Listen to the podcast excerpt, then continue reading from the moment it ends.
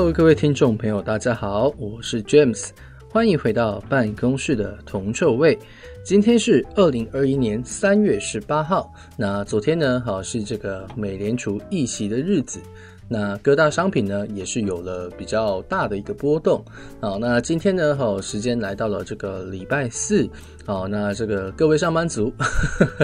呃，各位上班族的心情呢，想必也是越来越好。啊，因为再过几天哦，就要准备放假了。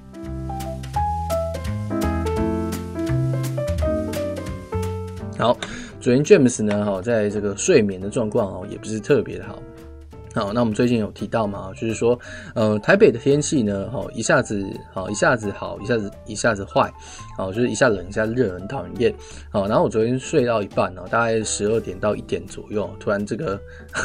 突然这个过敏大发作，你知道吗？哈，就鼻子就塞住了，然后鼻水不断的就是倒流，这样子很不舒服。好，那我就知道说哈，明天这个天气一定有一个剧烈的变化哈。果不其然哈，今天早上起来觉得。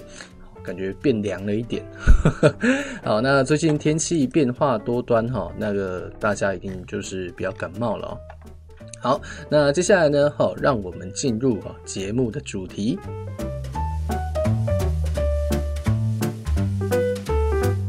好，那首先呢，好，我们来看看黄金啊。昨天黄金的期货价格虽然是收低的，呃，但是在这个电子盘交易的时候呢，好，因为这个美联储啊利率决议的影响啊，最终还是啊在电子盘交易的时候是走高的哦。那可以说是啊来到了这个近期的高价哦。那现在看的话，差不多是在啊差不多在一七五五左右的一个位置。好，那呃，黄金的部分，好，那当然我们刚提到美联储，那接下来我们就是要谈谈说，这次美联储的利率决议中，哈，到底讲了一些什么？好，那其实我早上呢，哈，也是花了比较长的时间哦，稍微看了一下啊，这个啊，美联储利率决议哈，FOMC 的声明，啊，跟美联储主席鲍威尔。啊，鲍威尔的一个讲话的那个一个内容哦。好，那在这一次的这个啊这个利率决议中哦，美联储还是维持了百分之零到零点二五最低的利率区间不变，然后一千两百亿啊每月购债一千两百亿美元的规模也不变哦。好，想要分一个亿给我啊，好，开个玩笑啊啊，这个一千两百亿规模的这个购债。哦，也没有也没有太大的一个改变啊，所以说整个货币政策的一个呃变动上，可以说完全没有改变。好，那也蛮符合哈这个前几期节目中我们提到过啊，这一次在货币政策的调节上应该不会有太大的一个变化。哦，那当然重点就放在哦声明哈跟这些对啊近期议题的一些看法。哦，那在这一次的声明中，大概大致上就是几个重点哈。第一个啊就是说啊鲍威尔他表示啊近期的这个。通胀啊，或者是就业啊，或者说就业啊，很可能会因为美国政府哈拜登政府所推动的这个纾困措施而有明显的上升啊。但是他也说了啊，这个短期通胀上升应该不是什么太大的问题。哦，那在一段时间内啊，呃，美联储将会维持一个宽松政策来达到完成就业跟通胀的一个目标。哦，那他也同时也指出啊，就是近期大家比较关心的啊，这个美债收益率的方面啊，他也说啊，啊，不需要对这个近期美债收益率上涨的这个问题哦。做出太大的反应。啊，所以其实简单来讲啊，就是说啊，这个美联储打算在这一段时间内啊，都闭着眼睛，都闭着眼睛哈，不管通胀怎么飙啊，不管就业的状况啊多么的好啊，可能在一段时间内都不会采取升息的立场。啊，所以这句话哦一出来啊，其实就算是抚平了。啊，市场对于这个殖利率飙升的不安，好，那当然哦，在这样的一个声明之下，啊，不管通胀了嘛，啊，所以说未来通胀很有可能会有一个，啊，应该说会有一个比较快速攀升的一个迹象，好，那快速攀升的一个迹象呢，哈，我们黄金自然是一个抗通膨的一个理想工具，啊，所以某种程度上，哦，这番言论，啊，也为金价带来了一个利多，啊，那黄金呢也摆脱了，啊，先前比较无聊的这这个整理格局，好，那目前来看呢，还是不断的在往上上涨。好，还是不断在往上上涨。好，那接下来我们来聊聊好原油的部分。好，那原油的话，好表现就是啊，相对的比较平淡哦。这几天啊，日 K 线啊，价格的波动不是到特别的大。哦，那原则上啊，这在整个技术的格局上，好。呃，James 我自己哈、哦、还是维持一个啊、哦、可能看多啊、哦、原油的一个角度。好、哦，那昨天在消息面上呢，哈、哦，这个啊美国原油的库存数据还是持续的去上升。好、哦，那这一点我们在前面也有提到，哦，就是说啊前阵子美国德州哦受到的这个冬季风暴的影响嘛，可能有断电啊，或者说啊进入维修啊这样子的一个环节啊，可是呢。啊，随着时间过去，那个产能一定会陆陆续续恢复啊。好，那同时昨天这个国际能源署，好 IEA，好，他在他的最新的预测中也提到，未来啊油价出现这个持续上涨的可能性其实不是特别的高。好，那关于这一点呢，其实呃 James 我自己的想法也差不多。好，第一个好，我们刚刚从先从供应面来看啊，好，供应面的话。啊，供应面的话，我们提到说啊，欧佩克减产，好，但是它其实这个消息已经被市场解读，好，或者说消化的差不多了，好，那再加上啊，现在油价这么高，啊，美国也会陆陆续续的增加这个能源的生产嘛，啊，所以未来一段时间内，啊，或许供应面哈会呈现一个陆陆续续增加的状况，哦，那供应面啊是一个小小的利空，好，那需求面这一块呢，哈，则就是一个比较大的变数了哈，因为现在大部分的经济学家或者说央行，啊。其实也不太能够去断定说啊，未来经济一定会很快的复苏，哦，可能复苏的快啊，复苏的慢，哦，那。在不确定的影响下，哈，其实对于能源的需求，那当然就蒙上了一个神秘的面纱。好，那不管如何哦，我们重点还是放在需求面上嘛，哈，就像我们之前所说的一样啊，只要说需求面啊乐观的程度是比较大的，哦，那它就足以去掩盖掉供应面的利空。好，那如果是这样子的发展，啊，未来油价还是上涨的概率比较高一些。好，那如果说啊，未来的看法对需求的看法是比较悲观的，好，没有办法去掩盖掉供应面的利空的话，哦，那可能油价哦。在比较短的时间内啊，就会迎来啊修正的啊修正的时期啊，所以啊，对于需求面啊的展望啊，是投资者啊未来必须要去关注的一个重点啊。那应该要时时刻刻啊去留意这个市场啊贪婪跟恐惧情绪的变化啊，那就比较有办法啊，在这个啊油市的多空交投之间啊取得先机哦。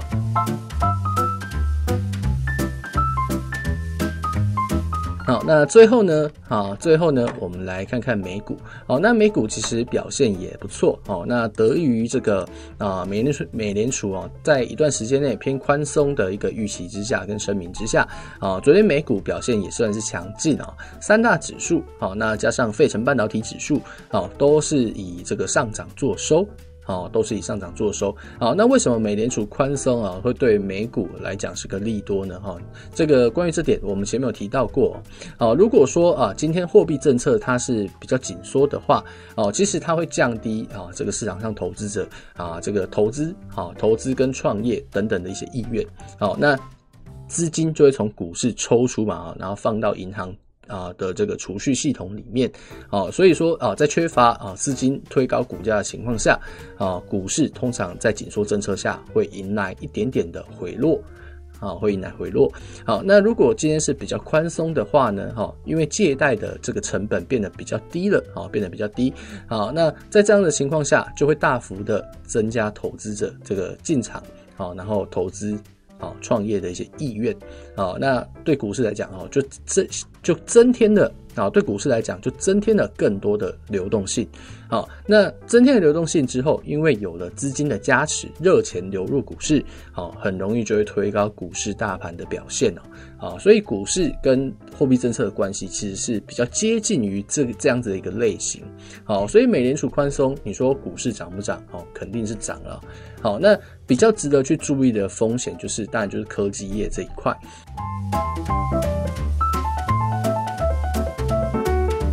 好，那为什么科技业是个风险呢？好，因为你也知道说，最近美国啊，也有点算是在针对中国的这个半导体业嘛。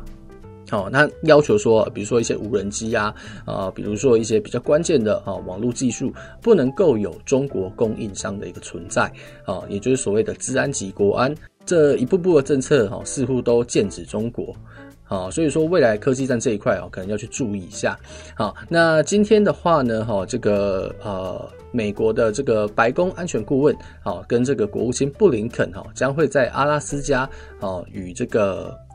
中国的外交部长哈王毅啊去做会面，好，那双方可能会讨论哦近期呃两国之间的一些争端哦，然后跟一些分歧，哦，但会不会达成什么协议啊？目前来讲啊，还是不要抱太大的期待，哦，那。美中之间的会面呢，哈，我们就要去观察说，未来啊，这个啊，关于这个会面啊，所释出的一些新的讯息啊，很有可能就会影响到啊近期股市的一个表现啊，所以今天的话啊，可能股市啊要稍微去注啊，你要做股市的话，你要做美股啊，可能要去注意一下这这件议题啊，今天这件议题的后续发展啊，会是潜在的风险啊，也有可能会是潜在的利多啊，那大家可以稍微去留意一下。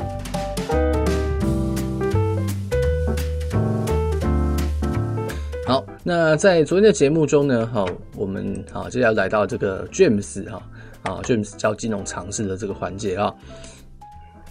啊，因为毕竟这个啊基本面啊，今天也讲的差不多啊，大概就是围绕在美联储啊，然后跟美中关系这一块啊。好，那昨天我们在单元中哈，我们介绍了这个效率市场假说。那今天呢，我们来讲另外一个啊，叫做随机漫步理论啊。好，什么叫随机漫步理论啊？随机漫步理论就是说啊，比如说今天啊，这个市场它就像是在啊一个大广场里面啊，大广场行走的人一样啊。好，那人要往哪里走？好，它其实是没有规律的。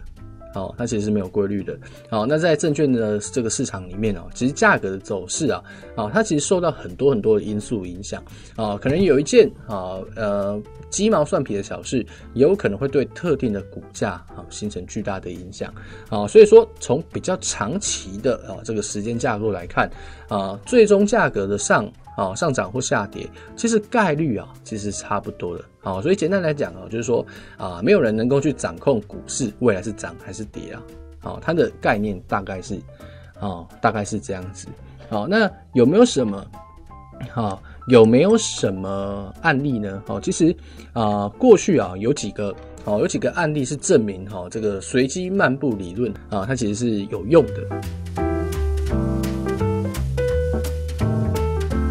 啊，比如说啊，过去啊啊有一个案例叫做这个飞镖试验啊。什么叫飞镖试验呢？哈，起因来自于这个美国的一个参议员哦，他有一天突发奇想，哦，拿这个飞镖去射那个财经报纸上面的内容，哦，那。看他射到哪一个啊？看他射到哪一个题材，好，他就投资哪一个啊。比如说啊，他有一篇文章哈，可能介绍了很多种股票，然后他就飞镖丢啊。假设他今天丢到台积电啊，他就买台积电啊。他丢到了这个鸿海，他就买鸿海啊。他丢到联发科就就买联发科，好，类似这样子哈，随便乱丢的一个方式来去做投资。好，结果你猜啊，他丢了二十只股票哦，你猜结果怎么样？啊，结果。这个参议员丢出来的这个投资组合，哎，最终它的表现哦，跟一些财经专家的投资组合相比，啊，一点都没有什么，没有什么很明显的落差，投资的报酬率是差不多的，啊，投资的报酬率是差不多的，啊，你有没有觉得很神奇？啊，一个参议员，哦，他可能什么东西都不懂，结果他乱丢，哦，他乱丢乱买，哎，结果居然比一些。啊，财经分析师的这个报酬率还高，哦，那甚至有到这个平分秋色的一个状况。好，然后第二个案例是说，有一个统计公司啊去做统计哦，发现呢，基金啊基金的表现哦没有恒强恒弱，什么意思呢？啊，他的意思是说，他在统计下来，他发现哦，啊，假设有一只基金呢，今年的表现特别的好。好，可是它明年的表现一定会很好吗？不见得。哦，它很有可能会陷入衰退。好，那反倒是今年表现极差的基金，啊，明年会不会表现得很好？诶，或许它就有这个进步啊，或者成长的一个可能性。好，所以说啊，这个基金的选择，其实你怎么选，好，今天怎么选啊，最终的结果可能都差不多。啊，最终的结果可能都差不多哈，可能有好有坏。哦，这也是我们常讲了哈，就是你要找到一个很优秀的基金经理哦，可能比登天还难。哦，可能比登天还难哦。好，那再来最后一个案例是这个掷硬币的一个比赛。哦，那规则是什么？规则是啊，这个硬币不是公就是字嘛，对不对？好，那它的规则是取得公的人，好，取得这个人头的人好获胜。好，然后他就这个比赛呢，哈，他邀请了这个一千个参赛者。好，可是呢，就像这个随机漫步理论所展现的，跟这个统计学常态分配所展现的。好，丢硬币出现人头出现字的概率都是百分之五十嘛？啊，都是百分之五十。好，所以照理来讲，啊，统计下来，诶，也差不多啊，在这一千个参赛者里面，啊，有五百个人，啊。掷出了这个人头，好晋级下一轮的比赛，好，那再继续比第二次，好比下来，啊，剩下两五百个人，剩下两百五十个，第三轮再比下去，啊，剩一百二十五个，啊，比比比比比比，啊，比到第七轮哦，剩下啊剩下八个人，啊，再比下去第八轮，然后剩下四个人，好，那有的人就认为说，哇，这四个人一定很会丢硬币，他们一定知道，啊，他们一定知道一个一定可以丢出人头的方法，好，但实际上。啊，这实际上真的有人会这样子浪费才能吗？应该说，哦，实际上真的有人掌握这个技能吗？没有。哦，它终究啊，这个掷硬币的过程，它就是一系列的排列组合跟几率的排列而已嘛。啊，就刚好这四个人怎么丢，每一次都是硬币而已，只是刚好，哦，就只是刚好，并不是他们掌握了一个特别的技术啊。所以这个就是什么？啊，这就只是随机漫步理论在起作用而已。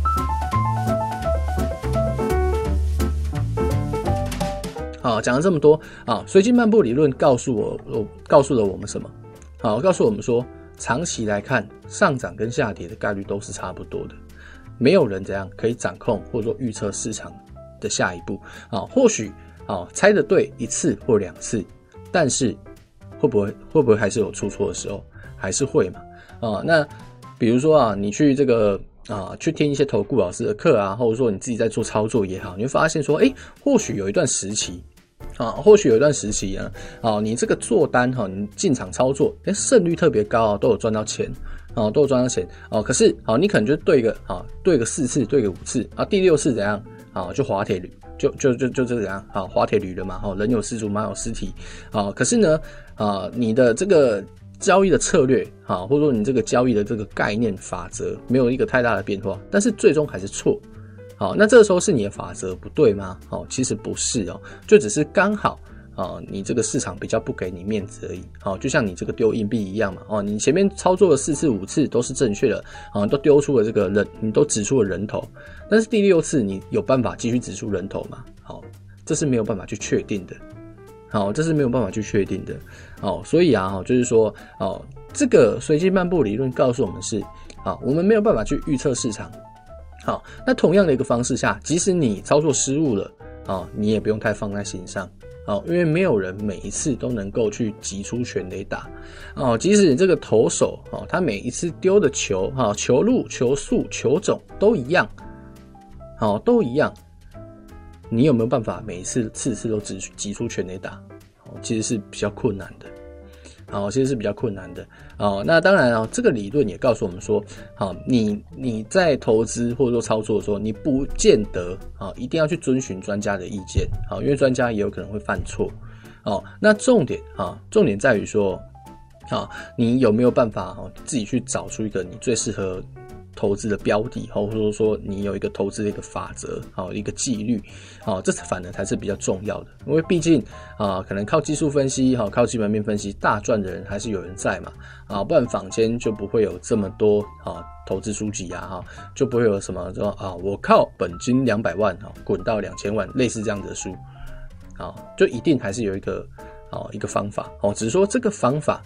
啊，这个方法哦比较适合这个人。那或又或者是说，以长期的角度来看，他的这个方法，哎，是可以赚到钱的，好，但是这是长期嘛，过程中还是会有错误，好，过去过程中还是会有错误，好，所以没有任何的分析方式是稳赚不赔，好，没有任何的策略它是可以永远都只有赢，不可能。啊，一定是福祸相伴，好，一定是福祸相伴的，好，那重点就在于说，长期下来。你的这个绩效到底重，到底是不是啊？挣的报酬胜率到底有多少？这才是重中之重哦，这才是重中之重。好，所以呢，啊，所以呢，好，投资这一块呢，啊，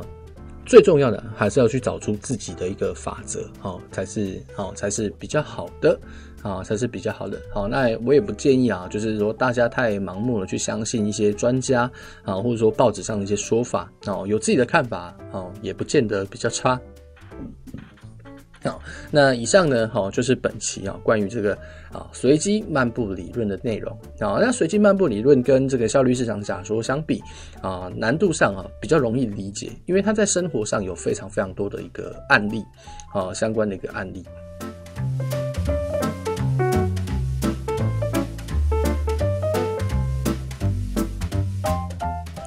那今天呢，好，时间哈也讲的差不多了，好，那若是听众朋友呢，啊，有对于这个今天介绍理论的一些问题，好，或者说对昨天